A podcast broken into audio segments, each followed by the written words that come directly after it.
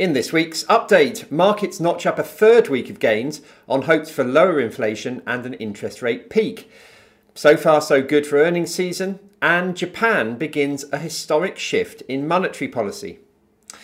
Well, stock markets continue to edge higher as investors look through the current period of tight monetary policy and put their faith in a soft economic landing next year. The US Federal Reserve raised interest rates again last week by a quarter percentage point to 5.5%, but the central bank is hinting that it's now close to done with one of the most aggressive tightening cycles ever. That's good news for markets. Even better is the possibility that the economy has withstood the interest rate assault better than anyone could have hoped for. The consensus view only a few weeks ago was that hiking rates that far, that fast, could only result in one thing a painful recession. But the evidence so far is that the US economy has been more resilient than expected. The jobs market is still strong, and that is bolstering consumer demand.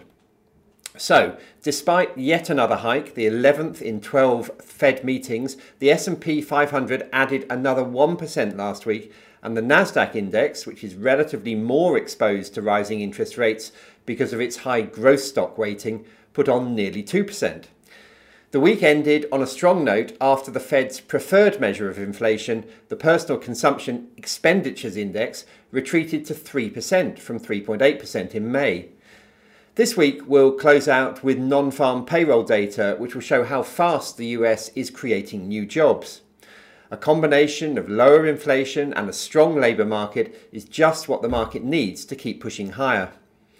Of course, what really matters is how that benign economic backdrop feeds through into corporate earnings.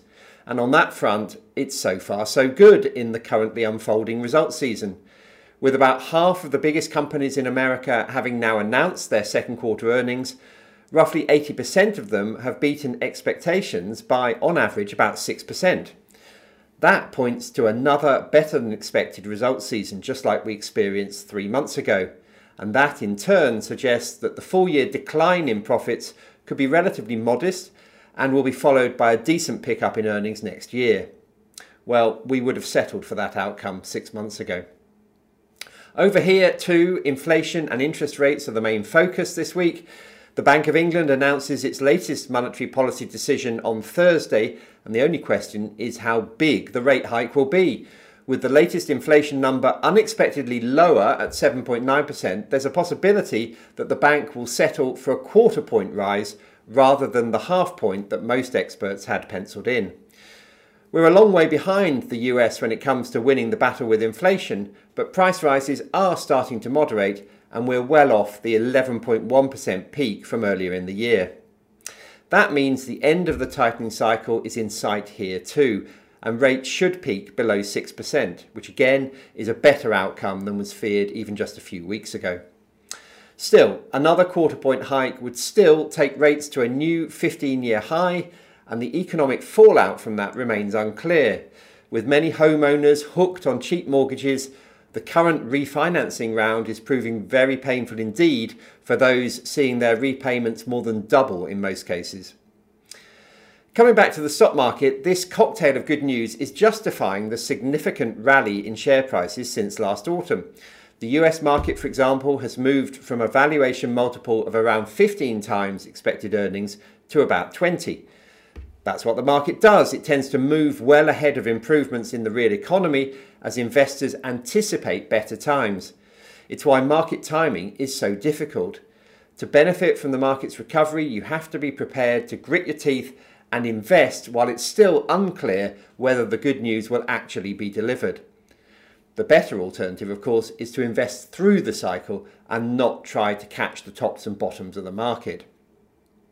Meanwhile, one of the biggest market stories of the week is taking place on the other side of the world. And it's so technical that many people will be unaware of what's going on or the impact it might have on their investments. Japan, as is often the case, is marching to a different drumbeat from the rest of the world. While the West has engaged in an unprecedented monetary tightening cycle in the past couple of years, Japan has erred on the side of caution, leaving interest rates in negative territory long after the rest of the world started turning the screws and putting in place a cap on bond yields in what is called yield curve control. Japan is the only country in the world where interest rates remain below zero. Its unwillingness to join the rest of us in fighting inflation reflects the fact that for 30 years or so there has been none in Japan. Rather, it's battled with the opposite problem, deflation, which is just as deadly as rising prices because it discourages investment and spending and so locks an economy into stagnation. But recently, inflation has finally started to stir again. And at 3.3%, Japanese inflation is both higher than it has been historically, but also higher than in the US for the first time in many years. The Bank of Japan claims, perhaps correctly, that this inflation is not driven by higher consumer demand, but by transient influences like higher commodity prices. It remains unconvinced that it needs to raise rates any further. But pressure is mounting on it to do something about rising prices, and last week it surprised the market by lifting the effective cap on bond yields from half a percentage point to 1%. It might not sound much, but it's being seen as the start of a process of normalisation that could have a very significant impact on global financial markets. That's because Japanese investors with trillions of dollars at their disposal have long sought out higher yields in overseas markets because they couldn't get any kind of income at home. If interest rates and yields turn positive in Japan, much of that money could start to be repatriated, which could cause volatility in global markets. It's a slow burn, but something that investors need to be aware of. Now, back to this week, and the key focus of the earnings calendar will be two big tech stocks, Apple and Amazon, which both report on Thursday. In both cases, it's a case of whether the companies can put a good spin on slowing growth. Amazon's key web services arm saw its growth slow from 29% to 16% in the first quarter, and the latest three months is expected to see a further decline. Apple, meanwhile, is suffering from weaker consumer demand and unfavourable comparisons with a good quarter a year ago. iPhone and iPad sales could be down by more than 10% year on year. Services growth is expected to come to the rescue to an extent, but earnings will probably be flat, which doesn't sit well with a share price close to an all time high. The slowdown in the tech sector is crucial as far as the market is concerned because the rally since last year has been driven by a handful of big tech stocks. The good news is that the recovery has broadened out in recent weeks, but a reversal in tech would make it difficult for any further advance. With 89% of leading companies now trading above their 50 day moving average, momentum is on the market side. But this bull market is having to climb a steep wall of worry.